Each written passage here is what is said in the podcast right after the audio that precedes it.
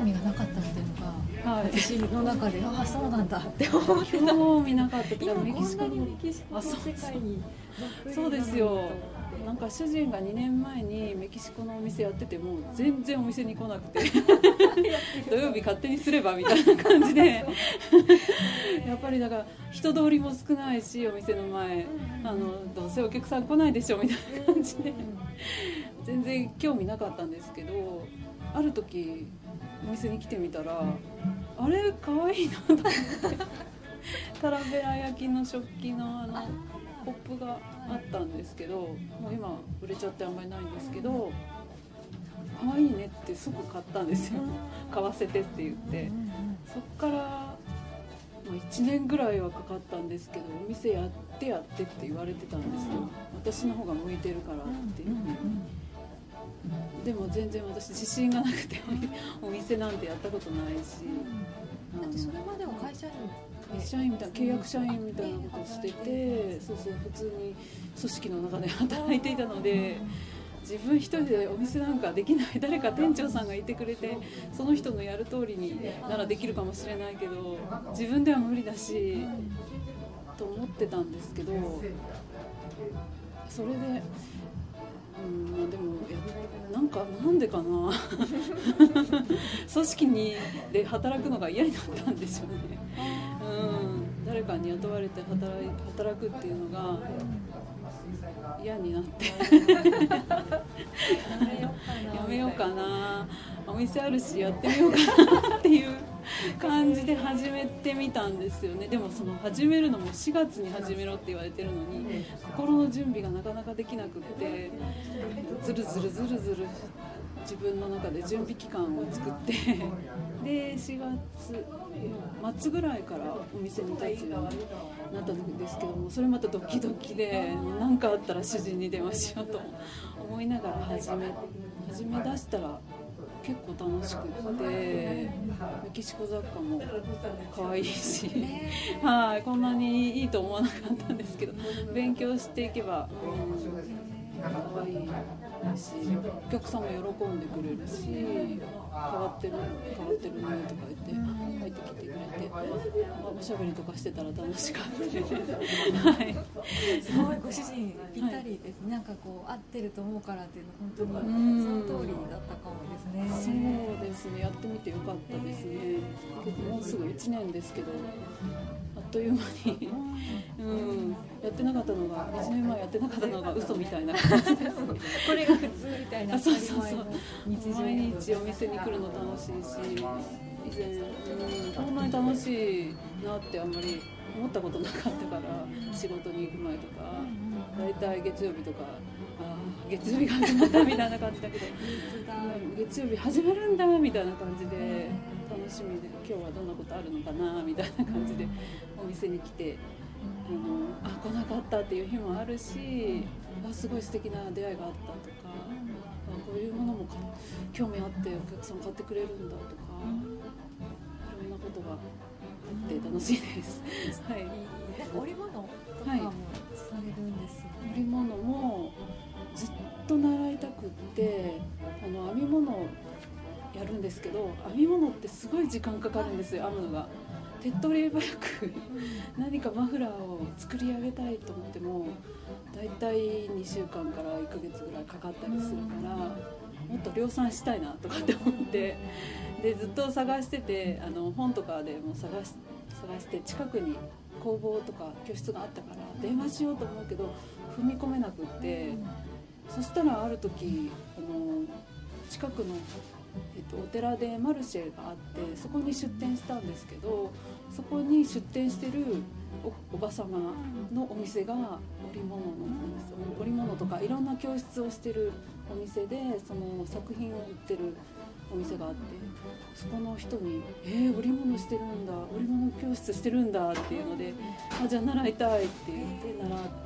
習習い出してちょうど1年ぐらいになるかな。一応資格を取るようにしていつかは興味がある人に教えてあげたいなとかお子さんとかに そんなに私は上手には織れないですけど、うん、結構織り機っておもちゃみたいな感じで、うん、お子さんいるお母さんが見るとうちの子好きそうっていうことで、へー面白そう、はい、そうですねメキシコの絨毯みたいな柄とか折りたいなと思って。あいいですね、はいオリジナル商品とか。オリジナル商品りとか、ね 実はこれは、ね、メイドインジャパンみたいな メイドインナダみたいな。そうそうそう。そうなんですよ。でもすごい楽しくて織物もやっぱ手作りするのが私は好きなんですよね。うん。うん。なのでやっぱりメキシコって手作りこ手作りのものが素敵素晴らしくて勉強にもなるしうん楽しいですね囲まれてて。ね。刺繍物とかに、はい、うん。あれですね。じゃあ1年前は会社員やってる時はそんなあそうそうそうそう。そう。主人が勝手に行ってて勝手にじゃないけど 行くって言って「あそううんついてくる」って言われても全然行く気全然なくて勝手に行ってきてみたいな感じで。10月の時もまだ全然スペイン語とかも喋れないしうーんなんまだ全然お客さんもついてないし儲けにもなってないしお金もないのに行っていいのかなみたいな感じだったんですよねでなんか連れて行かれたみたいな感じで行ったんですよねそしたら意外とハマったというか自分で買い付けするの楽しいなって好きなものを買い付けてきたらお客さんが反応してくれて、うん、いいねって言って買ってくれたりしてちょっとそれが快感になりましたね。じゃあ今あるのはほとんど全部うんマドンさんがそうですね絨毯以外はそうですね。男性ものの T シャツとか以外は大体あとサパティスタのポスターは主人が選んで前からあるんですけどそうですね。7割ぐらいは私がえ選んだのかな。ー、かわいい。ああ。本当にまだメキシコ雑貨始めて1年も経ってなくて他のメキシコ雑貨さんベテランの方からしたら何何なの？みたいな感じだと思うんですけど。あ のはい。ペッペーなのでこんなお話聞かれたらすごい申し訳ないですけど。そんなことないです。はい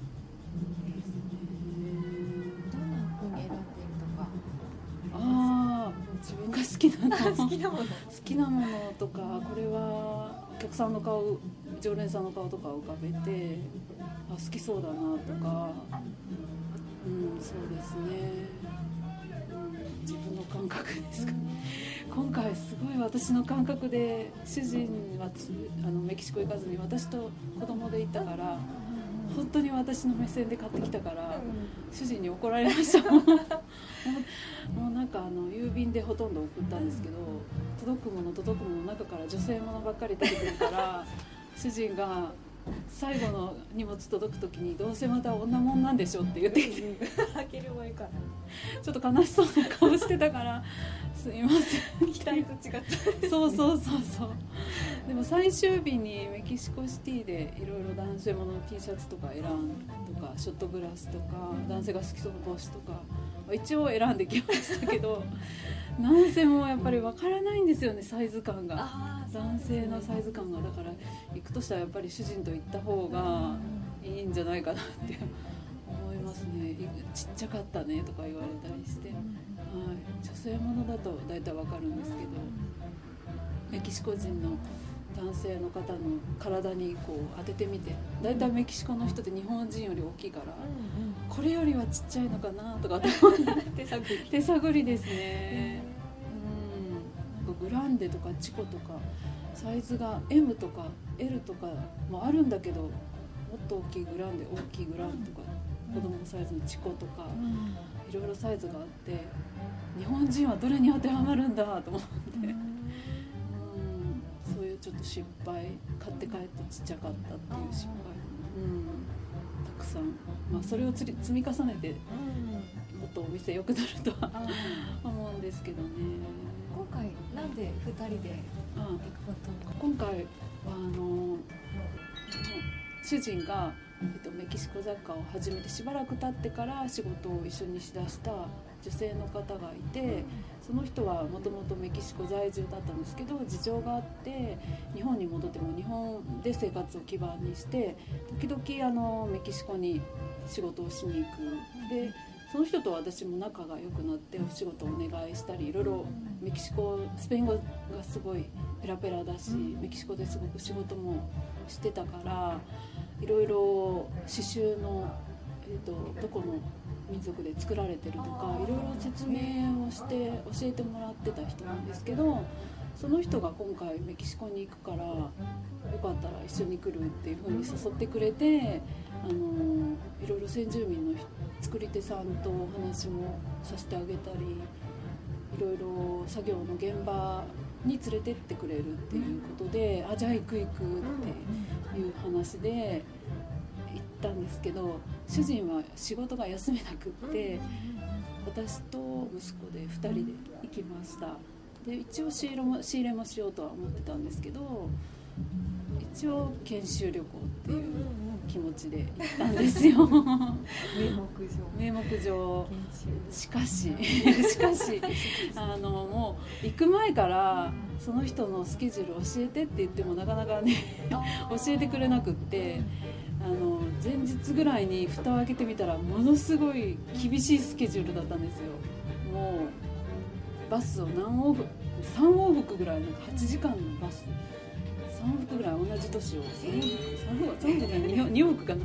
大げさに言い過ぎた。2往復するとかもう子供がついていけないようなスケジュールだったからあこれはもうどうしようと思ったんですよ前の日ぐらいに。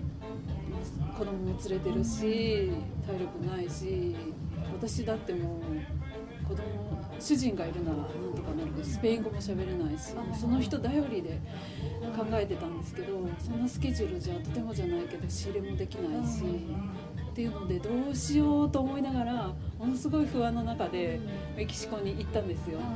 そしたら案の定 やっぱりその同じ仕事してる同行者の人にはついていけなくなっちゃって、うん、どうし、う。ん、その人自体がメキシコに着いちゃったらすっごい忙しいスケジュールで仕事もたくさん抱えていてちょっと手伝ったりしたんですけどこれはもう何日もかかるなと思ってそれだったらもうなんとか私が頑張って今だったら Google 翻訳とかあるしスペイン語喋れなくてもでなんとか子供を抱えて頑張ろうと思ってもう途中からもうじゃあ私は違うところに泊まってあの移動も私たちでするからって言って別れてで時々なんかわからないことあったらったらあの LINE とかでやり取りして聞いたりして、うん、だけど半分以上は私と子供で旅の旅でしたね。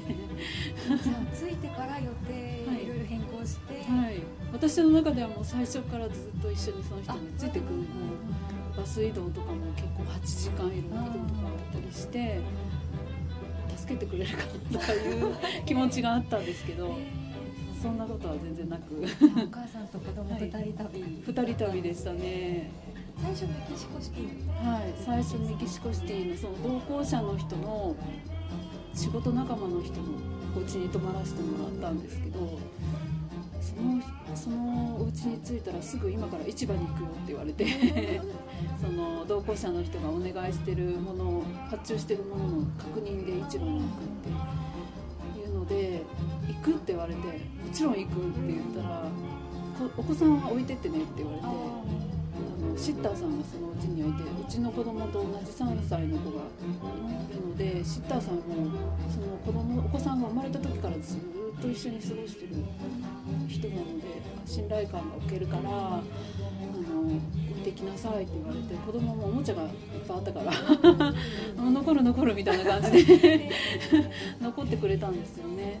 で連れてで行く時もタクシー乗ってる間にあのすごい注意されたんですよいろんなこと。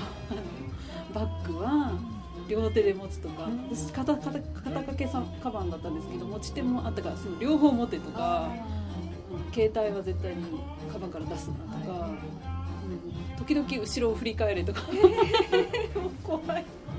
あのぼーっとしてる人が狙われるからねって言ってすごい注意をされてすっごいドキドキしながらタクシーももう普通のタクシーじゃなくてウーバーって分かりますか？もうちょっと身元が知れてるアプリの。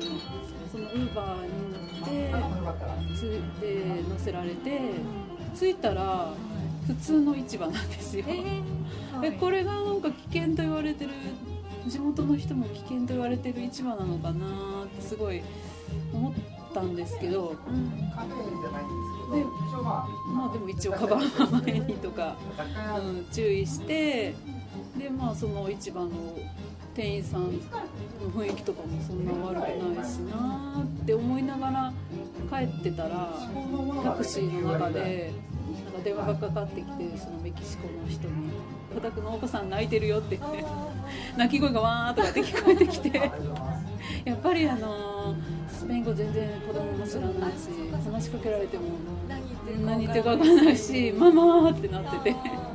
急いで帰ってもらって感じですね。ドキドキ初日がそんなドキドキした。体験でしたね。そのメキシコのおメキシコの方のお家もすごいセレブな感じで私のイメージしてるなんていうかな。あの常に音楽がこう好きな音楽が流れていてみたいな。なんかあとホテルとかも泊まってるからシャワーとかが微妙とかそういうの全然なくってトイレも2つあってお家に。すごいセレブおしゃれな壁掛けとかいっぱいかかってたりして、うん、もうシャワーも適温だし快適なベッドもありあこんな人たちもいるんだなっていう、うん、全然同行者の人も初めて初対面の仕事はしてるけど初対面の人の家に泊まるからどんなんだろうねとかって言ってたらすごくいいお家に泊まらせてもらっていい体験でしたね。子心供泣いてたけど。やっぱり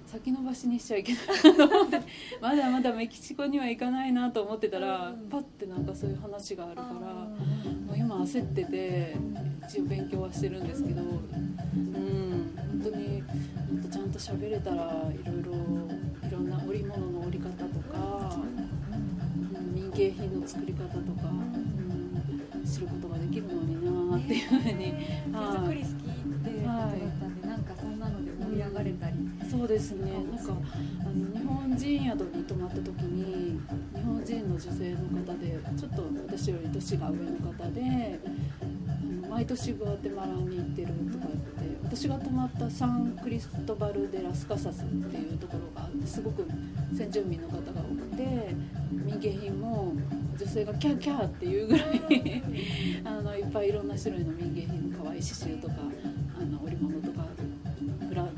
町なんですけどそこそこはあのグアテマラに結構近くてそこからグアテマラにバスで渡っていくっていう人が多くて結構そういう人たちが泊まっててでそのグアテマラに行く女性が織物の先生だったんですよね。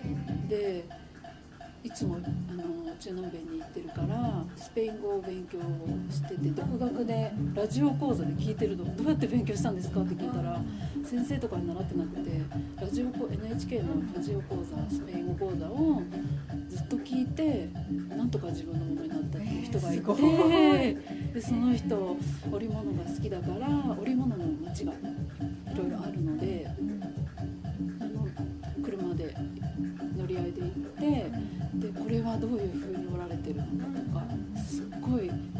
して教えてくれたんですよ。わあすごいなこの人と思って。あの普通の村の中心に行くんじゃなくてちょっとあの外れたところで織物織ってる女性とかいたら車止めてって言って車止めてもらって話聞きに行ってみたいな。でその中であのサンサンクリストバル・デラスカサス略してサンクリの近郊にあのサンファンチャムラっていう村があるんですけどその人たちの服装が私そのサンクリの街の中で一番気になったんですよ。いろんな民族衣装を着てる人たちの中で一番気になったのがあのこのわいい。あのスカートが毛むくじゃらなんですよ。熊の毛みたいなの。何これ？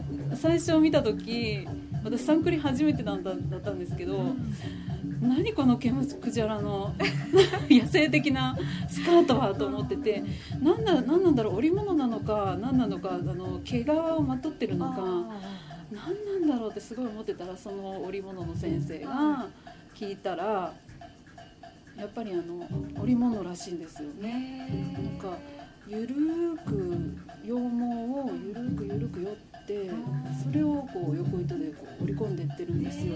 ものすごい大きい織物になるらしいんですけどそれをギュッとまた縮めてそれをスカートスカート巻きスカートにするのかな。それをあのまとっていて最初気持ち悪いと思ってたんですけど だんだん欲しくなってきてスカートが。えー、面白い。そうこのスカートめちゃくちゃあったかそうと思って日本の冬もこれがあればみたいな、うん、でもその織物の先生もスカートはちょっとねって言ってあのーバッグを買ってました。同じふわふわのバッグ。欲しいと思って私もすごい探したんですけどなかなか見つからなくってあの断念したんですけど。であのその可愛い人形人形さんマグネットなんですけどそれを買ってきました。やっぱりだんだん惹かれてっちゃう。ねなんかいろんな民族民族衣装が面白くってこのチャムラの村の隣の車で15分ぐらい行ったところはヤンキー族って私言ってるんですけど シナカンタンの人たちでこのベルトを買ってきてシナカンあタン。おかえりけんちゃん。けんちゃんも来るこれ食べ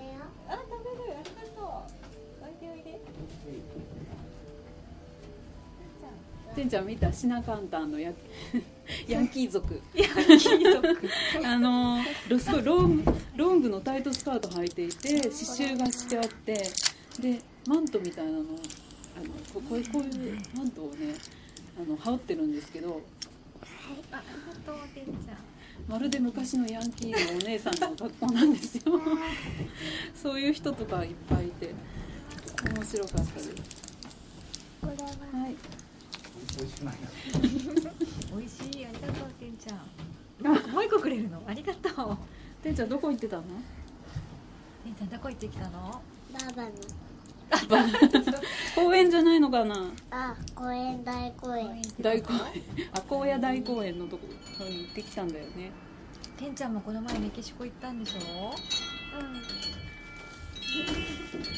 シナカンタンは一緒に行ったんであ行きました。もうあとはねやっぱりターさんに預けちゃいけないと思って主人にもすごい怒られうん。あのツイッターでそのことつぶやいたら主人に何やってんのってすごい怒られて、まあねはい、確かに知ららない人のに預けるのは、ううん。ん、何かあったらいけないなお互いにねいけない。うん捨ててきて。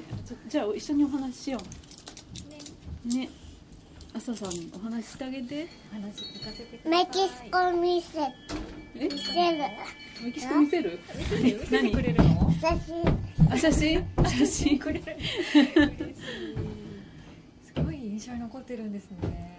そうそうですね。うん。シナカンタンとチャムラ あのサンファンチャムラ私ツイッターでつぶやいたんですけど、うん。サンファンチャムラっていう村、えっと、このこの村、うんうんうん。ケムクジャラの村の。村。に教会があってうん中心に、でそこが結構独特な風習があって外側から見たらすごいファンシーな教会なんですよ。可愛らしい、でも中に入る時に入場料が必要でそんなのあんまりない あんまり、うんないんですけど、ねうん、入場料が必要で払う時に絶対に写真は撮るなって言われて あの入ったんですけど。ちょっとありがとう。写真持ってきてくれたの。ありがとそのチャムラのあの教会に入った時に、う、あの床に松の葉っぱが敷かれていて、うん。ずるって滑りそうなんですよ。でものすごい量のろうそくが立てられて全部火がついてるから火事にならないのかなってすごい心配なんですけどもうもうとした煙の中で先住民の人たちが一生懸命お祈りをしてるんですよね、でその風景を見て私すごい涙が出るぐらい感動したんですけど、うん。独特な雰囲気に、うんで息子にこの人たちこれこの人たち何してんのかなって聞いたら、許しをこうているんだよって言ったんですよ、びっくりしたの。えーと思って。天ちゃんが。はいてんちゃんが言ったんですけど。それはあの子供園に行ってるんですけどそこがクリスチャンなので、うん。いつもお話聞いてて多分こうパチッと結びついたんだと思うんですけど、うんその雰囲気がうん。うん。分かったんですね分かったのかなと思ってそそれが一番私びっくりね。この旅でびっくりした出来事でしたね。いろいろ感じてるんですね。はい。そう。ね。覚えてる？覚えてる？教会に入ったの。覚えてる？ろうそくいっぱい燃えてた教会覚えてる？覚えてない。覚えてないのかも。でもてんちゃんもメキシコ好きですね。はい。リメンバー好きですね。はい。リメンバーミ大ー好き。そうヘクターを探しに行ったんだよね。ね。お家探しに行ったんだよね。見つかったっけ？あ見つかってない。また今度も行って見つけないとね。ヘクターみたいな声した。ヘクターみたいな声聞いた？聞こえた？聞こえた？はい。お店まで。うん。違う。てんちゃんさてんちゃんさいろんな人に挨拶されたよね。なんて挨拶された？ほらほらってほらって言われた？言われた。あとなんて言われた？こもてりゃまって言われたよね。ね。なんなんて答えた山口高原大きい声で言ってみて。山口高 もう 100, 100人以上に聞かれましたね。いい。何ね。ああちょっとダメちゃダメこれこれ。はこれ。やばいやばいやばいやばい。そう。好きなんですよ。ね。機械が好きだよね。ね。ね。どこが一番楽しかった？あサンファンチャムラが楽しかったえー、本当？ちょっと思いついただけ？え覚えてない？言ってない。言ったよ。言ったでしょ。あうん。ねえなんか美味しいもの食べた？あれ？食べて。何食べた食べてません。もう私がね10月にメキシコに行った時お腹をものすごく壊してかあらあそうだ言ってましたねそれからメキシコのメキシカンが全然食べれなくなっちゃって匂いだけでもうダメになっちゃってしゅんえっとそうトルティーヤ食べてみたんですけどダメにダメだこれやと思ってもうパンかサラダかパスタか日本から持っていた大量のご飯と味噌汁とカレー。と それでしのぎましたね。でもえー、とメキシコシティ以外は観光地ですごい欧米人の人が多かったのでパスタやパンがすっごい美味しかったです。もうそれだけでいいやみたいな。でもねせっかくメキシコに行ったならいずれいつかはちゃんと、うん、食べれたらいいなと思うんですけどね。屋台のタコスとか。あうんさっぱりやっぱりスペイン語がわからないからあですよね。もうあのカフェとか行くのでもドキドキ。なんて書いてるのかなっていう。あー。ですね。やっぱりマーケットとかに行って、うん。はい。そこで仕入れてくる感じ。あそうですね。大体市場市場ですね。交渉してあ交渉して。はい。あそうそうそうですね。そうですね。でもそこでスペイン語を使うあそうですね。はい。はいもう身振り手振りとあとこう電卓をやり取りしたり電卓も全然文字が読めない人とかもあいたりするからニュアンスとか。あそうですね。ずるいおばちゃんとかいてどうしよう。てんちゃんやっぱり連れてってもらおうかなどこに？うん？んどこに？ちゃん。パパパパと。ちょっと行きますね。パパ。ちゃんまだパパいない。あれ？パパ